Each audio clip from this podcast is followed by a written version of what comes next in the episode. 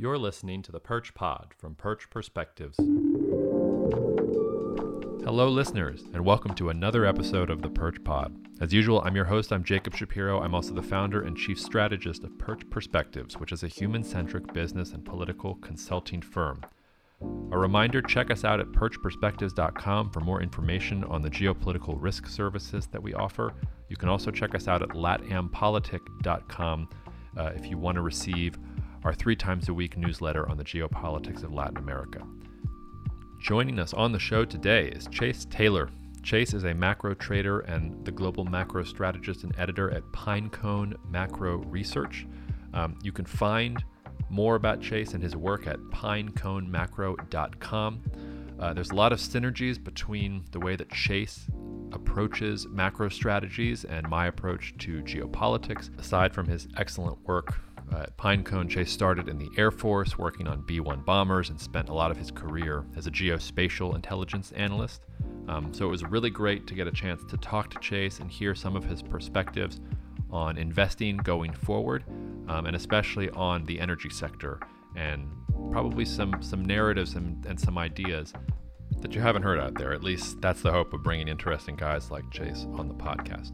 Uh, two little housekeeping notes. Uh, we recorded this on Friday, August 6th. I think it'll be about three weeks before this comes out. This is largely a macro focused conversation, but just so you know, that's the context that we were talking from.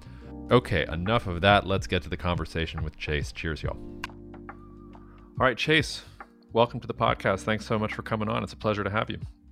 Yeah, I appreciate you having me on. It's a tough act to follow after the last show, but I'll do my best. I don't even remember what the last show was. What was the last show? I think that was Marco, cousin Marco, I should say.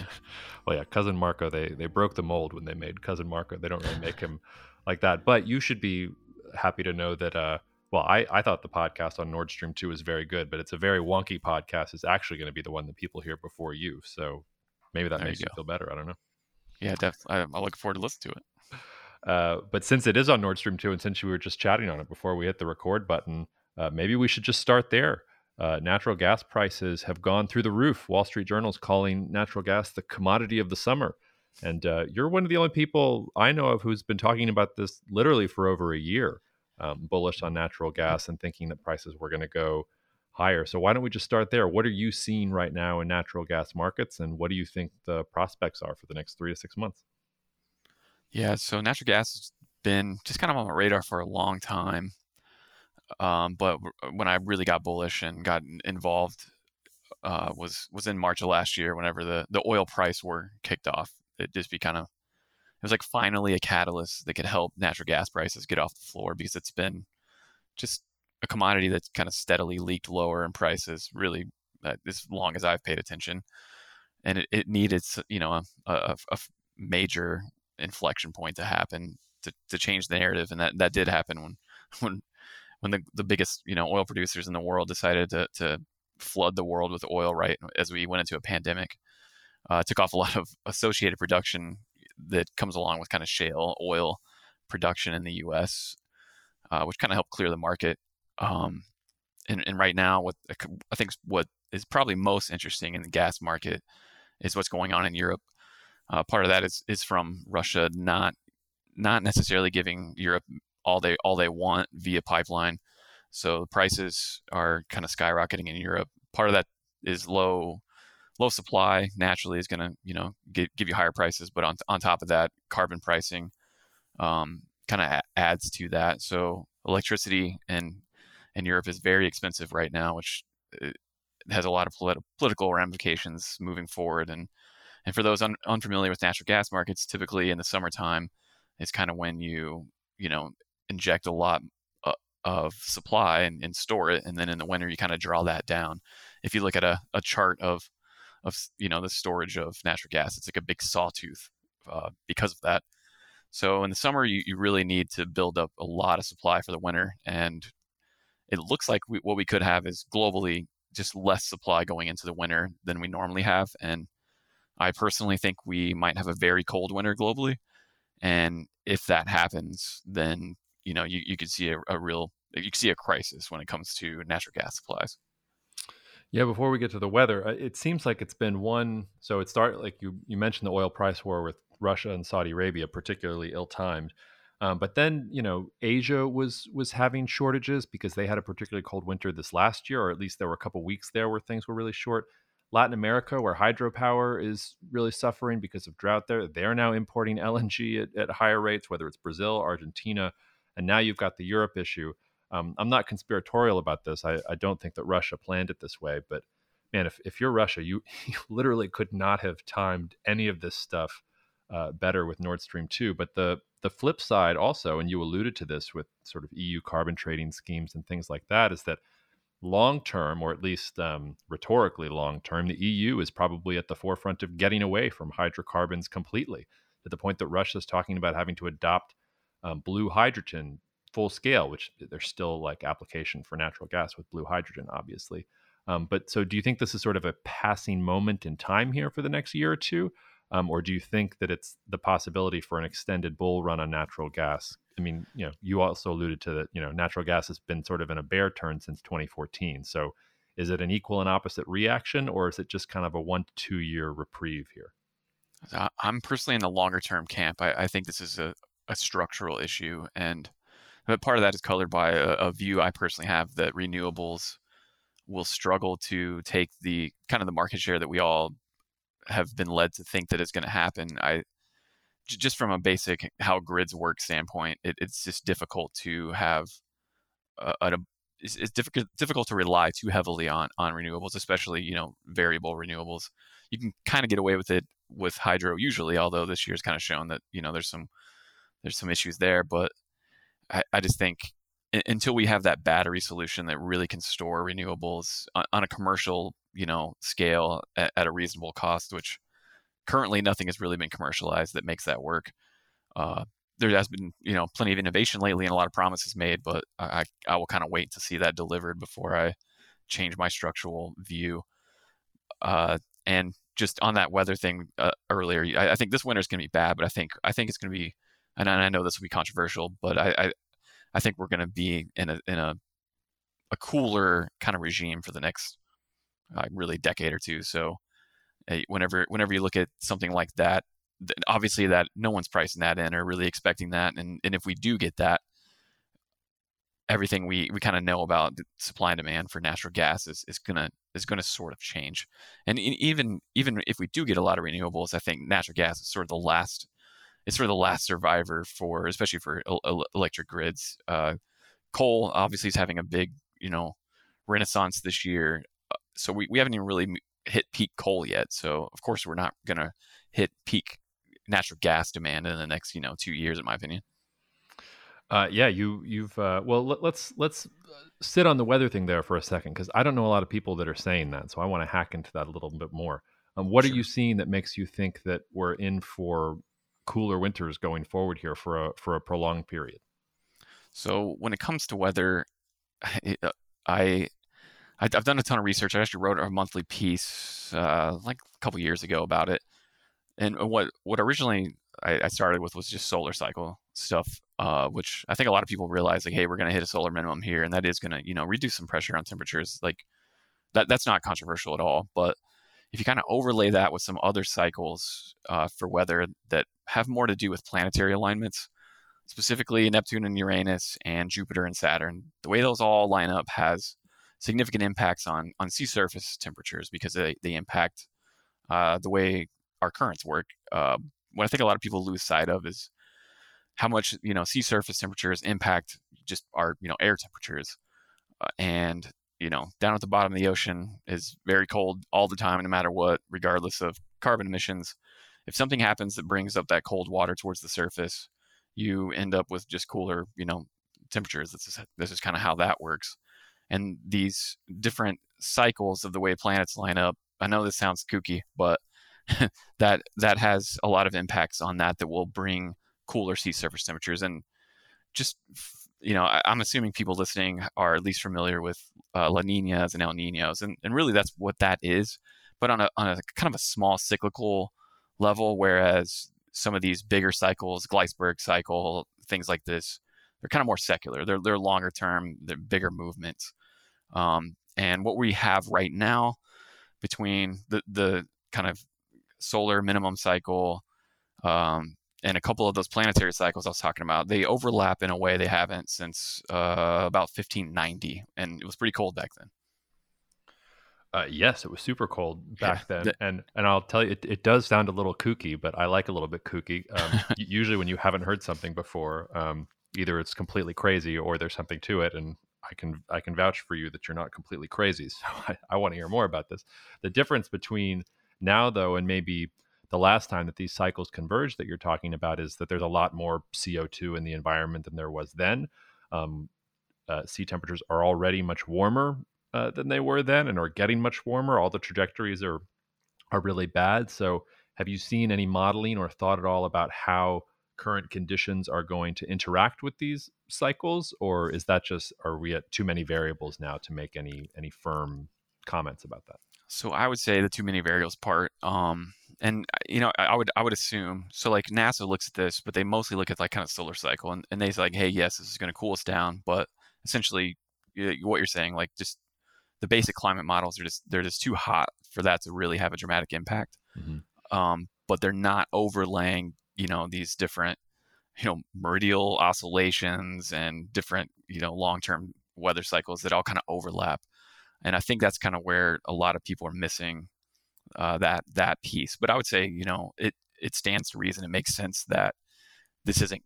This probably won't be like a, a you know a, an ice age situation where excuse me, where you know we have a just insane plunge in, in temperatures because we have this this warming that we've created, you know, since the Industrial Revolution that should keep it from being quite as bad. But if you just look, like you, you mentioned, you know, a- Asia last winter and, and Europe, they kind of had rough winters, and just just what those alone did to LNG markets and and and gas prices in general. And you can, I mean, we're still feeling the effects of the of the supply drawdown from that. So, and the infrastructure really just isn't in place to get enough LNG moving to make up for something worse than that. And and what I what I think is coming is is going to be worse than that.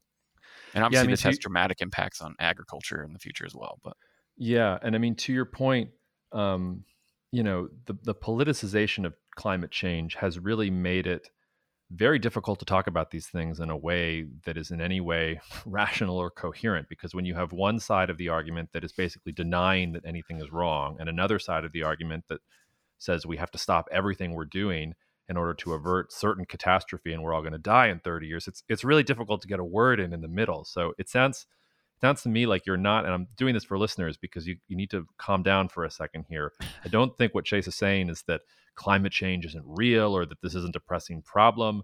Um, we're talking about markets right now. And as you alluded to, I mean, even just a particularly cold week can send markets into a complete tizzy. Um, I was in Texas earlier this winter when a week and a cold week in Texas shut down the entire energy grid. Natural gas prices went completely through the roof then. So if we're talking about you know even small changes um, compared to what people are expecting the market to be, um, that might not change the overall trajectory or even the importance of dealing with climate change. But I think what your point is that at a market basis, if you're thinking about what's going to happen in the next two to three years, um, that can have a tremendous impact if you're not appropriately preparing for those sorts of contingencies. Is that a fair way of summing up what you're saying here? It is, and and and honestly, the the way I see it is, it's kind of, you know, it, it, if I'm right about this stuff, and who knows, but I'm, I, trust me, listeners, I am not any sort of climate expert. I'm, I'm a macro guy, which means uh, my knowledge is a mile wide and an inch deep, and it's less than an inch deep on this.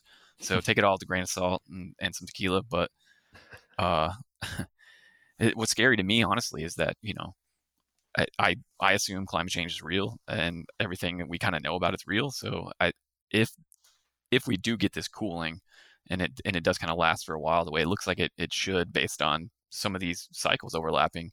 That's kind of scary because if everyone decides like, oh, that was that wasn't real, like let's just not worry about it, you know. But if this is just natural cycles, the way I see it, then obviously they go away. Like you get the hot cycles, they come back again. So if we give up on you know tra- kind of changing the world, you know, say ten years from now, if this looks like oh like it's cooling, like who cares now? Uh, that that's scary to me, like because then all of a sudden you just start belching coal again or whatever, and you know you're if no one cares about emissions 20 years from now, the next time the cycle turns, we have a problem. Yeah, well, and that that segues nicely into a piece you did that I, I read this morning about coal. Um, which really kind of threw me for a loop. I, I had a sense of, of, I mean, you, you, you made the very uh, pointed comment here that we haven't even hit peak coal yet. I sort of knew that intuitively. I mean, China obviously still uses a lot of coal. India is one of the largest coal consumers in the world. South Africa is another huge one. It's because it's cheap and it's plentiful there. Um, but you had some statistics in there just about, you know, how many people in the world still haven't made the transition to high energy and how there is just going to be basic demand for coal going forward and that you can't from an investment standpoint just leave it behind. So talk to us a little bit about what you're seeing with coal and why you think even coal which is probably the redheaded stepchild of all the hydrocarbons um, is posed for maybe better performance than than people are maybe thinking. Yeah it is the redheaded stepchild and it should be. Like it is it's incredibly i mean carbon intensive. It, it's but at the same time it is really robust. Uh, so I, I, think people get really hung up on renewables in the grid and they don't realize that you can't depend on them. And that that's why you have, you know, some grid failures. And uh, we're used to third world countries having those problems. We think about Nigeria where everyone has a has a generator and things like that. And all of a sudden, you know, California just in the last month has saying they're going to pay industry to use generators at certain peak hours because they need the electricity and that that and obviously California has a, a, a heavy renewable grid and obviously it's kind of a perfect storm at the same time. They're, they're going to have a nuclear plant go offline and um, they don't really buy a lot of electricity from their neighbors.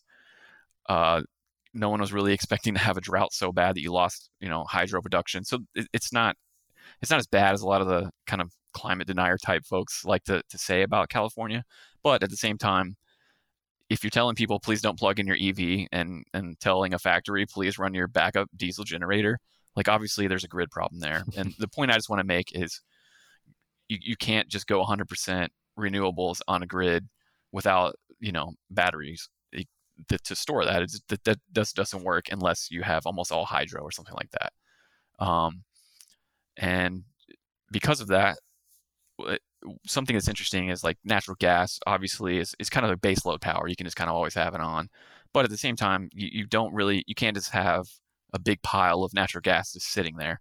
You have to pipe it in and that that's kind of not that hard to have interruptions with whereas coal you can literally just have a ton of coal just sitting by and just waiting and so the robustness of those plants is is is, is meaningful I think even 30 years from now, it would it would make sense to have backup plants of coal, just because you can turn them on, you know, w- with with ease.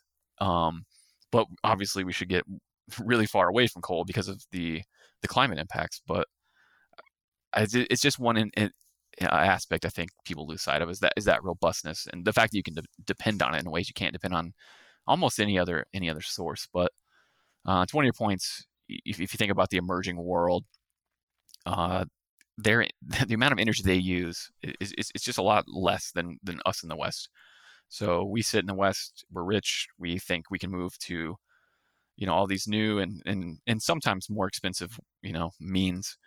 Uh, and a lot of people like to point to how cheap a lot of renewables are today, but if you really think about it, that a lot of that's because we haven't begun to like mine all the things that go into those uh, at scale yet. And when you do that, the price of you know nickel and you you name it, it, it goes up, and that all of a sudden, uh, all the inputs you know are expensive, and all of a sudden the electricity is not that cheap anymore. That's something that you know deserves some thought as we move forward, you know, in in the transition. Um, but if you're in Southeast Asia and your population is just kind of starting to hit that wealth S curve of you know per capita GDP reaching the point where people want you know more electricity. They there's there's places in Southeast Asia where 10, 15, 20% of people have air conditioning.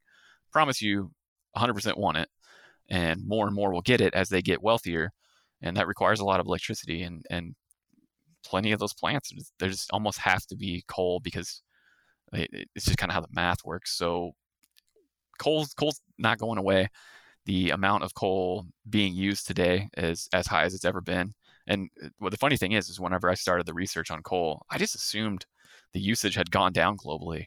So I was actually kind of taken back by the fact that it hasn't moved yet. Um, hmm. So it's, it's definitely interesting as we move forward. Can can we actually get away from coal? We have in the West, but globally we haven't. Yeah, uh, it's it's slightly depressing to hear you say that, but um, I, I, mean, I guess that's sort of reality. It struck me as you're talking. I mean, coal is until we have a battery that is as cheap and as plentiful and as reliable as a pile of coal. Uh, probably it's going to be hard to get rid of coal, as you said, from a backup standpoint. And like you said, some of these other countries, um, well, I don't know. You you were skeptical about China moving away from coal. It seems to me that China is going to have a little bit more of an impetus to move away from coal than some of those other southeast southeastern Asian states for the simple reason that once the Chinese government decides that it wants to do something, it will generally do something and it wants to get away from coal. Um, but it, it's hard to argue, I think, with your general macro picture. I mean, even if um, the European Union and the US and some of these more renewable focused countries are able to push forward with their plans, um, unless you can get a bunch of other countries on the same page, um, coal usage is probably still going to go up. It's just going to go up in different places around the world, and it's still going to be something that is plentiful and cheap for folks to mine. Yeah, and, it, when it comes to China, the, the, one of the reasons I think they might just kind of stick around in coal a little more and longer than than folks expect is just just the, the security of supply. They they can they can get almost all the coal they need, like you know, in in country, which is obviously a nice a nice thing to have. You don't have to ship it.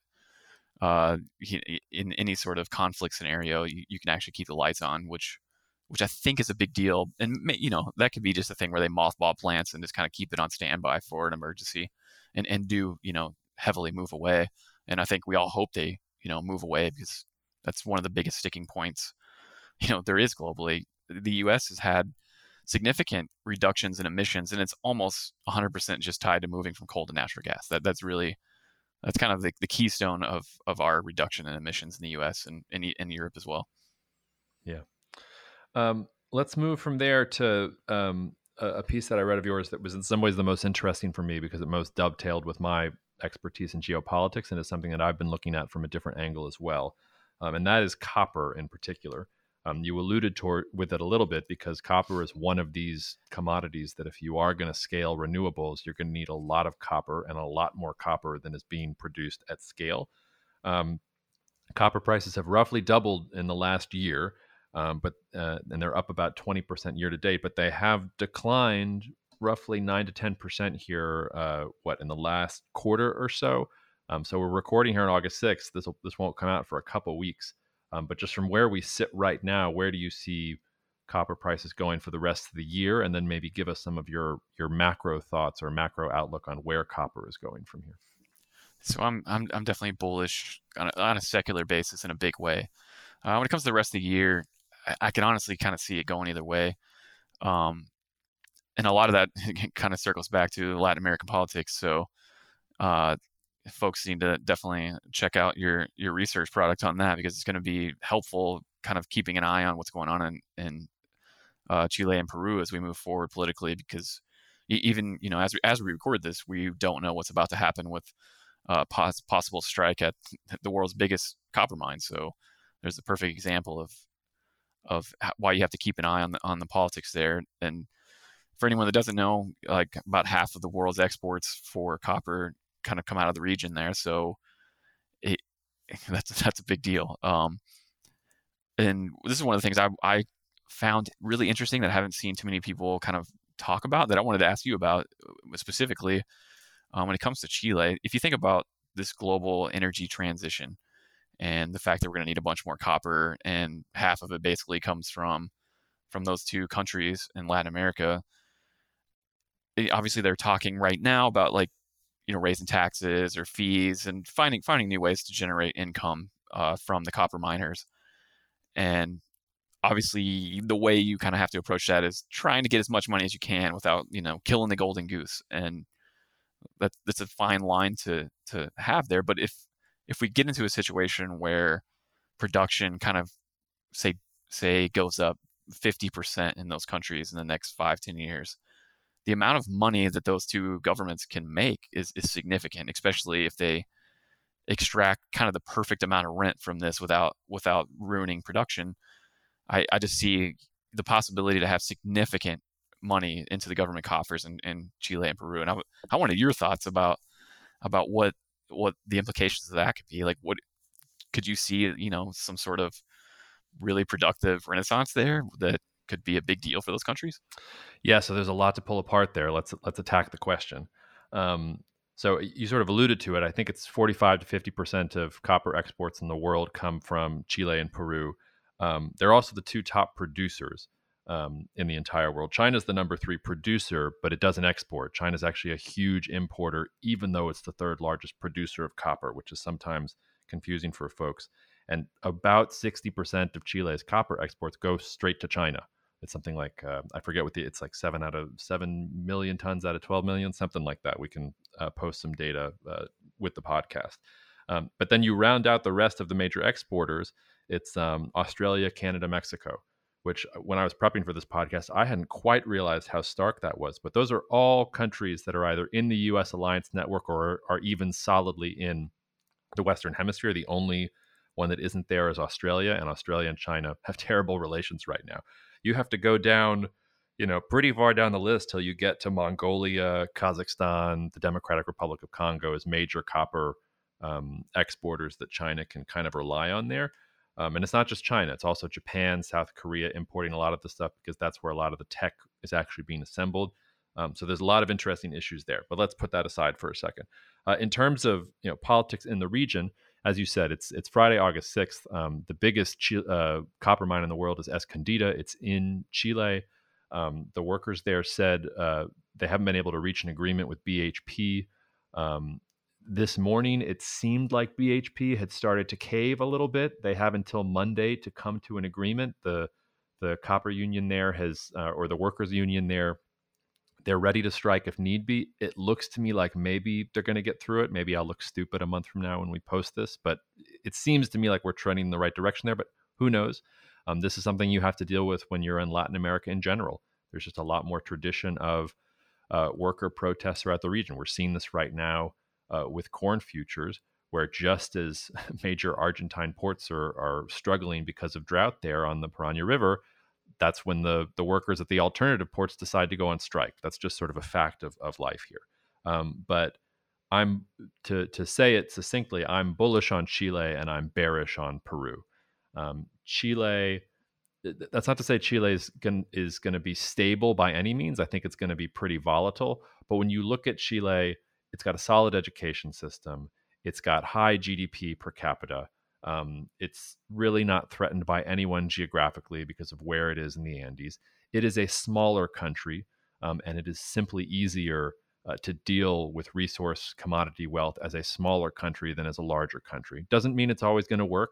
Um, really great example is oil in Norway and oil in Libya both small countries, both blessed with oil. Norway did a good job, Libya did a bad job. We could talk about all the reasons that that's the case. Um, Chile, I think, can think about using copper and lithium in the same way that Norway uses oil. That that's on the table for them. It's not outside the realm of of possibility if they have good policy making. And honestly, I think they will have good policy making. This period of adjustment that we're going through right now it was long overdue. The previous constitution was written by a crazy right wing dictator. I wouldn't want to live under that constitution either. Nothing that's happening in Chile Chilean politics um, makes me confused. Like it all makes sense. You can see the moderates coming out. People are voting for political independence. I'm I'm chill with Chile. Um, if you'll forgive the terrible pun. Uh, Peru, I'm I was already scared, and I'm getting more scared every day based on what Castillo is doing.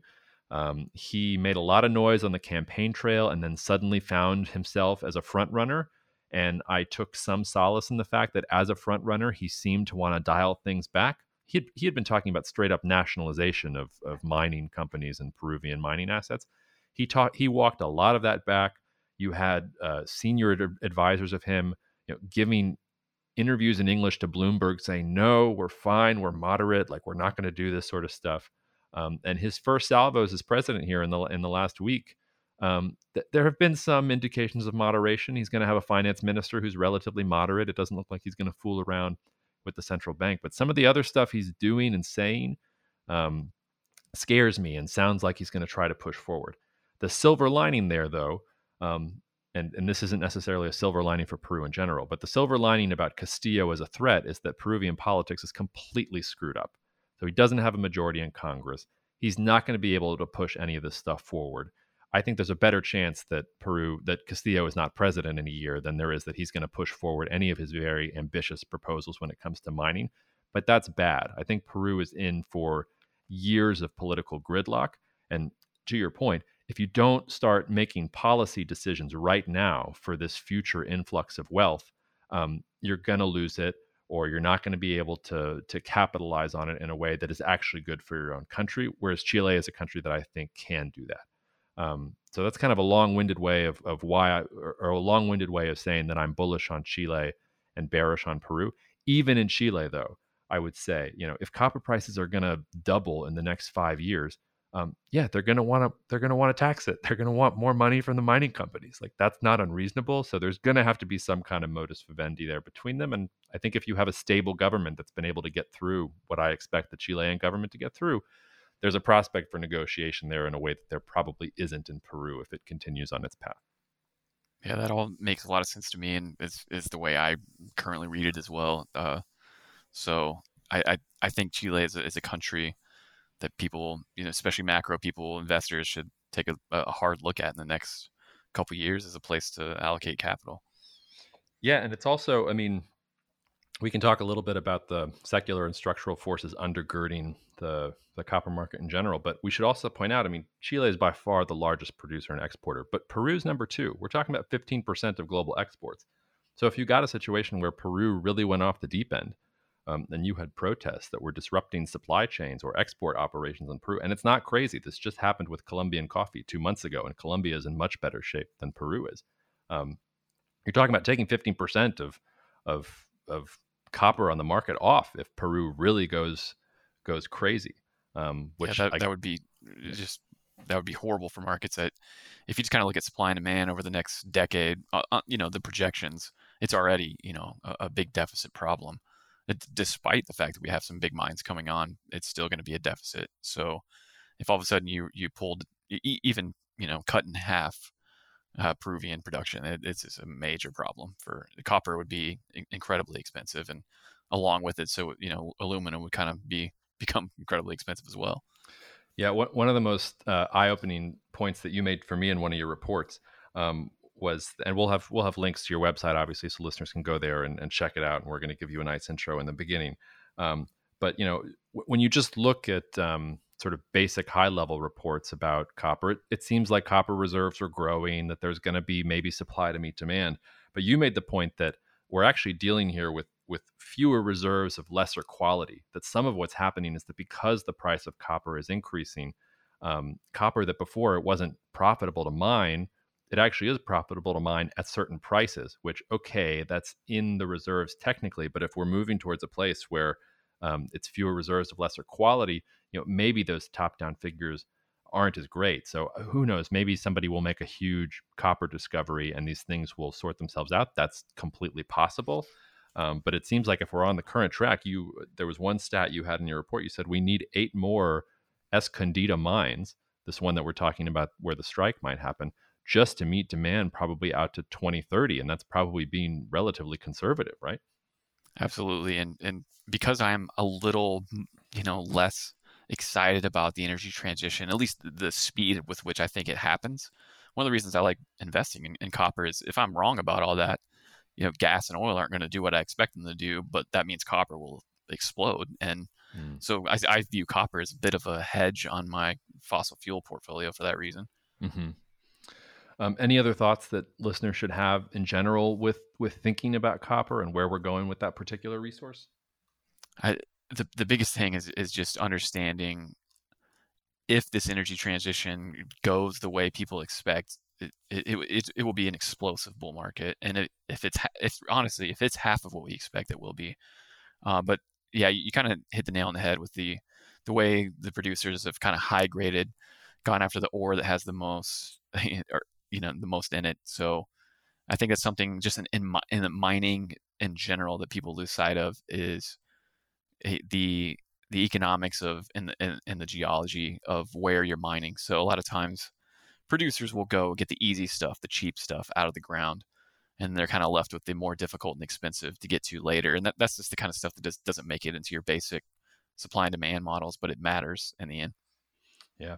What about um what about lithium? Is lithium a, another commodity that you're fairly bullish on? Um, it's obviously critical for lithium ion batteries and with electric vehicles. Um, so critical, in fact, that there's a lot of scientific research being done about how to not depend on lithium ion batteries and trying to find other sources, which makes me think maybe it's a passing fad because they're going to find something maybe that's cheaper or easier to mine at some point. Um, but where are you on lithium? Which Chile, again, another another major exporter, Argentina, all those countries, um, Bolivia as well. Um, is is that a commodity that you're also bullish on, or are you a little more skeptical? I was I'm bullish, but but definitely a little more skeptical, and, and essentially for the reasons you outlined. So I mean, lithium is pretty abundant. Like it, it's not like there's not much lithium out there. It's not always easy to to mine and process and everything, but there's a lot of it out there. So from a pure supply standpoint, I don't think it'll be as big an issue as a lot of people project. But at the same time, it it doesn't seem like it's going to be the most effective and dependable source for batteries I don't know 20 30 years from now. I think I think we'll I think we'll probably pass it up one way or another. I, and I'm not smart enough on batteries to know what will win the race there but I I just have to assume we will depend on it less in the future. But you know if that's 20 30 40 years from now and I'm you know we get the timing wrong then none of that will matter and it'll still you know have a great bull bull run. I, I just I'm personally just not as up to speed and I, don't feel like I have a grasp of all those moving, uh, all those you know different variables well enough to have a, a really firm view. Yeah, it's it's hard to maintain a grasp too because the moment you feel like you know what's going on, I mean that's how fast the science is moving. If I could go back in time um, and go back to college, I, I would I would change from Middle Eastern studies to to trying to get into mechanical engineering or something like that because you sort of need a crash course in that anyway going forward as a macro thinker because that's where the real change is happening and sometimes it feels like it's happening on an even weekly basis with the things that are coming out yeah and when it comes to innovation so i've experience working at a, a sort of a national lab it's a military lab but a national lab uh, for rocket research and so what i one of my biggest takeaways from my time there is we'd have a company give us a pitch on something they could do and I, am not a, I'm not a rocket scientist, so I read this pitch and I'm just like, man, this sounds incredible. Like this is this is awesome. Look at these drawings. Like, you know, the whole thing is just like captivating. And then one of the, you know, old, old senior rocket scientists will look at it and tell you why it's all just just mumbo jumbo and technically just garbage. Just no no prayer. And that's like it's like a really humbling thing for me. It's like, okay, well, I, I know nothing. So you just naturally realize like, okay, so if I go read some company's pitch about, you know, their new grid scale battery or their new EV battery, it's going to sound awesome to me. But when it comes to the technical realities of it, I have I don't have the training to know if it's good or not. So I kind of wait and see, let the market tell me if it's real or not. And obviously that can mean you're too late to to cap- capture a trend properly. But I I try to instill that that humility that I learned in, in the in the rocket community to everything when it comes to technical innovation. Yeah, no, I hear you. Um, let's let's zoom out a little bit. Let's get macro about your macro thoughts, if you will um, it seems it seems to me, you know, having followed you for a while and talked to you for a while, um, that at the end of the day, you're really into physical assets. So whether it's real estate, whether it's physical commodities, um, that that's really where the bulk of your focus is, and it seems to be that that's where you think most of the opportunity is. Um, and that also goes against the grain right now because I think a lot of, you know, most of our listeners are geopolitics nerds. They're not finance nerds. So they're probably in passive index funds or they're in FAANG and you know they're putting away and they probably feel good and that's great. Like if you, if you've done that, you've yes. done really really well over the course of the past couple of years. Um, but it sounds like you're you're really preparing for a different kind of world going forward. Is is that a fair um, way of saying it, or am I reading too much into it and you're just more interested in the physical stuff and you think there there are other opportunities and equities besides? No, it's definitely fair. I my entire framework is based on on it's similar to, to, the way Marco kind of sees the world. Speaking of of cousin Marco, uh, you know, we, we're kind of at the tail end of. So I was talking about all the weather cycles. I, I'm I'm a big cycle person in general because it's just an easy it's an easy framework to kind of base base a lot of things on, and, and it's just true. It's this way humanity works. We tend to do a lot of things in cycles. So there are political cycles and, and financial cycles and business cycles, inflation cycle, all those things.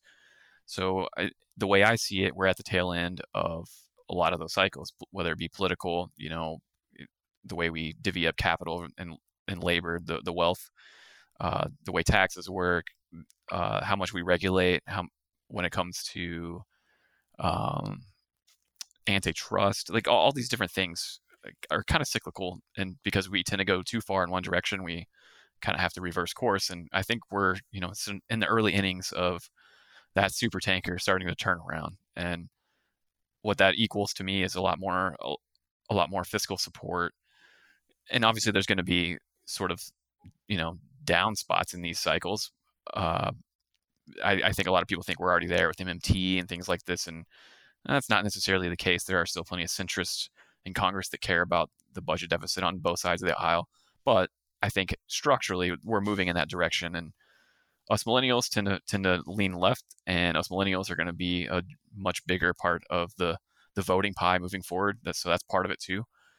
Uh, so almost everything I see kind of t- tends to show me more inflation. The more money you give to to you know regular folks, the more they spend, and that actually creates inflation instead of giving a billionaire or a, you know a centimillionaire more money, they don't really spend it. So all that tends to lead to everything I see is more inflation. If we have more inflation, that upsets the apple cart of all the asset allocation that we know for the last 40 years. That bonds are a shock absorber. Uh, when stocks go down, things like that. Um, these high flying, you know, tech companies that really do well when interest rates are pinned at zero all of a sudden, if interest rates aren't pinned at zero, comparatively can struggle versus something like you know an oil company that's getting stuff out of the ground. So that's that's why I have a focus on on real assets. But I will say at the same time, you know, for me to like pick apart the oil market versus Facebook's earnings or something, like I just find it a lot easier because it's I mean, it's real, it's tangible. There are basic supply and demand numbers that just make sense and almost have to follow some rules versus, you know, trying to figure out some cutting edge, you know, gene therapy or something. Like I just don't have a prayer of doing that. yeah, uh, I think you were a little too kind to the congressmen who say that they care about the deficit. I'm sure they say they care about the deficit. That's but, fair. But debt is it like what 20? I can't even keep track of how many trillion it's going to be, and you know the whining over a hundred billion here or a hundred billion there. Um, as being somehow now fiscally irresponsible, but we need another 50 billion for some new rocket or or tank or better version of a tank that we're never going to actually use. It, it, it drives me. But I'm I'm particularly ornery this morning because you've probably seen this with the the last minute amendments into the infrastructure deal, which has already been you know sliced to a quarter of what it was supposed to be, um, and and now they're throwing in random amendments about crypto regulation and proof right. of work versus proof of stake. And it's like, hey, you boomers don't know anything about cryptocurrency. I've talked to some of you guys about it. You have no idea. And even the Biden administration's weighing in about supporting an amendment with, with the infrastructure bill. And it's like, it's an infrastructure bill. Why are we talking about regulation of crypto, which is which is really important and we need to spend a lot of pay for Sorry, but I, I went off the deep end there a little bit. But um, my point there though was uh, it seems like t- it seems to me like we're going to have a lot of fiscal stimulus and easy monetary policy for a long time. I don't see a I don't see a anyone on either side of the aisle who's going to have the stomach to raise interest rates anytime soon. Or are you feeling a little bit differently about that? So when it comes to interest rates, I think they will say in the next 10, 20 years they'll go a lot higher. But and I know a lot of people say, "Oh, that can't happen; it'll break everything." But interest rates can go higher, no problem, as long as inflation's higher than the interest rates. If real interest rates stay deeply negative, you, you can lift nominal interest rates. Say, you know, if if housing prices keep going going higher, and all of a sudden, you know, say say inflation's six seven percent, and you're getting a ten percent raise a year instead of a two percent raise a year. Well, all of a sudden, your student loan's pretty easy to pay off. Things like that. Your house is easy to pay off.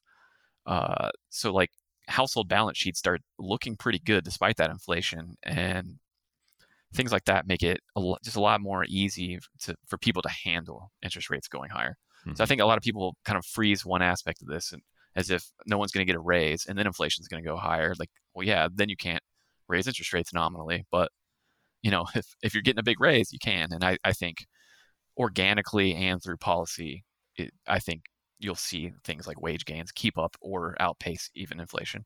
Mm-hmm. Um, I was also interested to read um, a recent piece you did about inequality, uh, wealth inequality in the United States. Um, and it was interesting to me. I think you wrote it back in January, and it was interesting to me because you've you made an argument that I've been making for a long time now, and which I haven't seen out there a whole heck of a lot, which is namely that the last time we got to a similar situation like this, just in terms of wealth inequality and where everything is going, um, it, it was roughly the 1890s.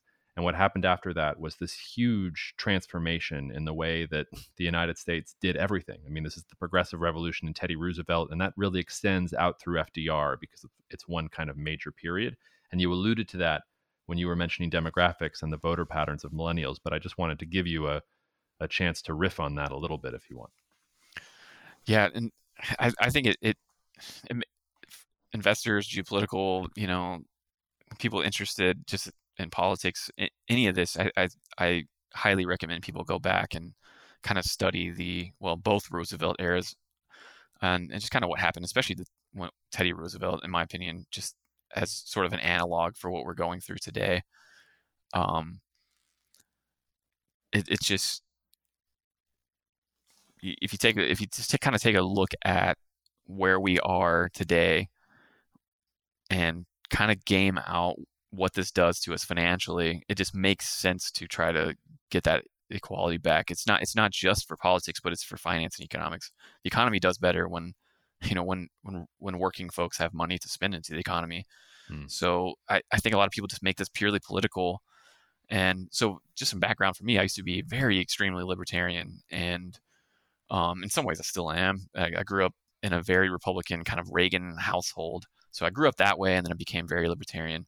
So I had I always thought, you know, these people like the, the Roosevelts were just awful. um, but then I remember reading about more and more about Teddy. Well, I mean, they both were kind of born, you know, as elites with silver spoons in their mouth, very wealthy. Um, so from their perspective, it was actually like a if we don't fix this, then we it fixes itself in a very ugly way that is bad for everybody, especially us. So I think people think Teddy was just like loved big government and like wanted to stick it to the rich guy, but in, in, in, the end, like he just didn't want to have a revolution was a was a big driving factor. So, I, so even even the the libertarian in me, I was able to look at that and I'm like, well, that I mean that makes sense. Like, you, if you get to these extreme like points, like that's going to break one way or the other. You can manage it, or you can just let it break. And obviously, we don't we don't want to just let it break. So, I think from a, a, a political risk standpoint, you have to start uh, fixing that, and then obviously from a financial standpoint, you just get less and less money making its way through the economy as as all the money kind of makes its way just to the top. So it's just an imperative financially, economically, politically for stability. And usually, whenever something is that much of a an imperative, it, it's going to happen. Yeah, um, I mean both uh, both Teddy and uh, both Teddy Roosevelt and FDR were considered by um, many of their peers uh, to be class traitors. I mean, that was that yeah. was really the way that they were thought of because of the changes that they were making. Um, but to your point, um, it, it, wasn't like they were out for the little guy. They weren't the little guy. They were they were out for the st- the stability of the system overall.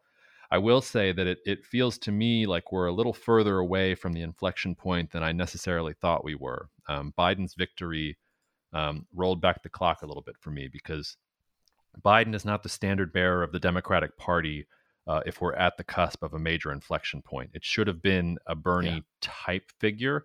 And the fact that Biden won and won fairly easily um, tells me that there's probably a lot of room to go yet because, I mean, you know, Teddy only comes to power because McKinley gets assassinated. That's what transports him into office in the first place and gives him that power. So it's that kind of black swan event that gets him there.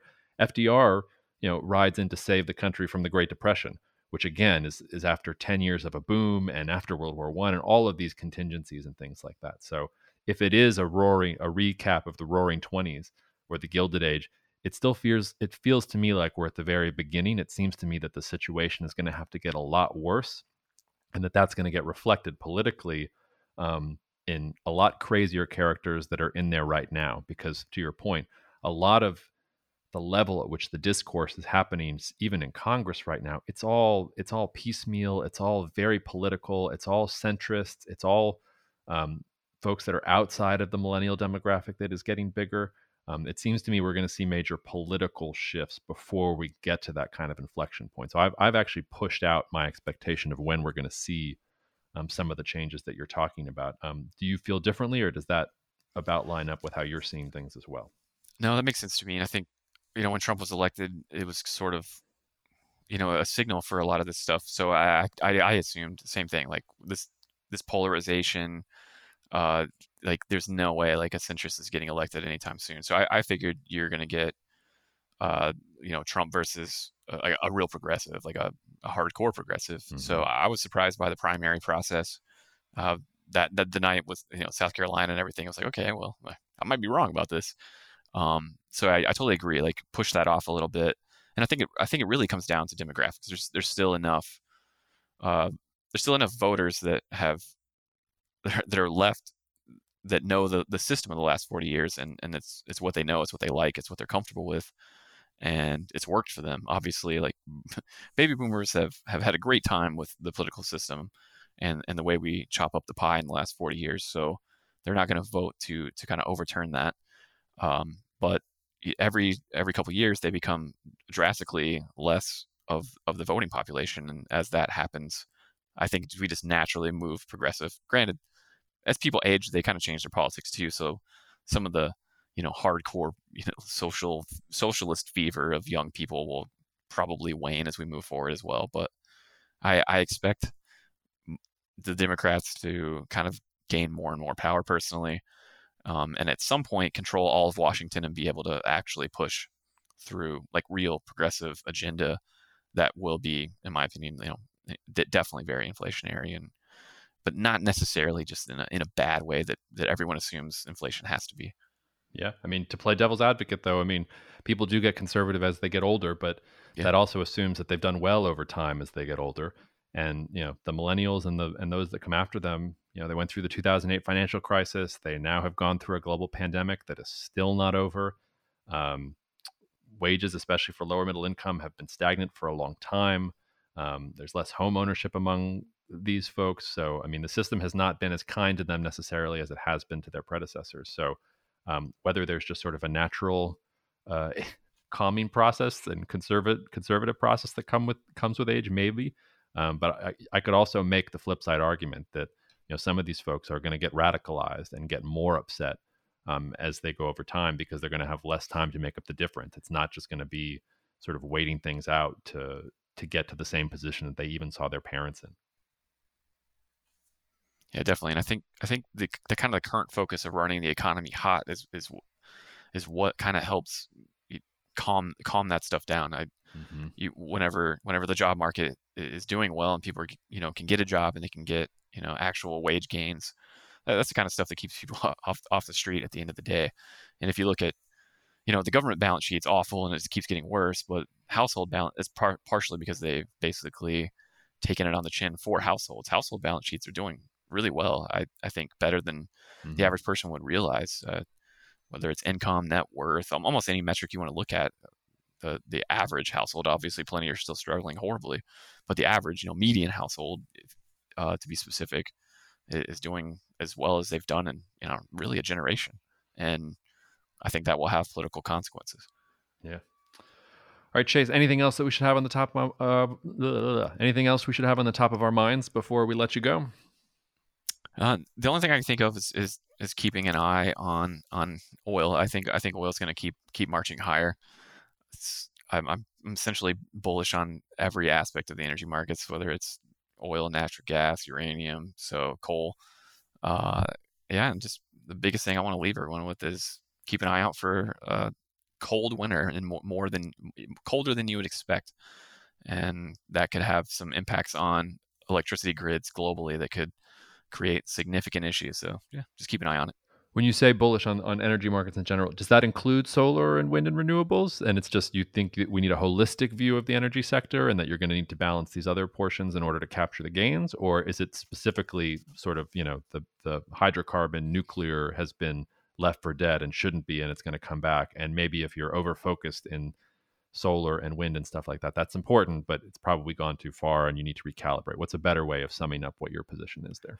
Yeah, so from a financial perspective, I'm, I'm not particularly bullish on on renewables. I mostly just because they're really overvalued, in, in, my opinion. They've had a great run, um, and I participated in that run for a couple years, and it just got a little too intense for me about six months ago, and it's got out. But and I mean, the hydrocarbon world has been just totally left for dead. I think people think we can make the entire energy transition, you know, in five years, and that's that's literally impossible mathematically and and just from, from the way the Earth is physically constructed. But I so that it's it's just for me like hydrocarbons are just so cheap because everyone no one wants to give them money so eh, if you take about half of the world's assets under management that are professionally managed money you're talking trillions of dollars more than half of that literally cannot fund investments in in hydrocarbons from from mandates um, and, and that's just happening more and more so there's not much capital that can really chase hydrocarbon investments and that's part of the reason that they are cheap also part of the reason they'll probably stay cheap um, you know cheaper than they should be. But you know, for me, I, I like to buy things that have a lot of upside left in them, and I think I think that's that's hydrocarbons and not necessarily a lot of the players in um, in renewables. Although wh- whoever eventually gets it right on the battery side, it'll probably be a private company, but whoever gets that right, there's gonna be a lot of money to, to be made, and whoever gets the the kind of grid scale battery right yes, I, I, think we all would we would all love to to know who's going to get the battery thing right and invest in them. But uh, yep. like you said, probably it'll be somebody who we don't even know about yet, and probably it won't even get to public markets because that's that's not the way things work, unfortunately. Or it will, you know, years later when uh, when you have to really pay up for it. But yeah, so. Oh well, well Chase, thank you so much. We're going to have to do this again. We appreciate your time, and we'll talk to you soon. All right, man. All right, appreciate it. Cheers.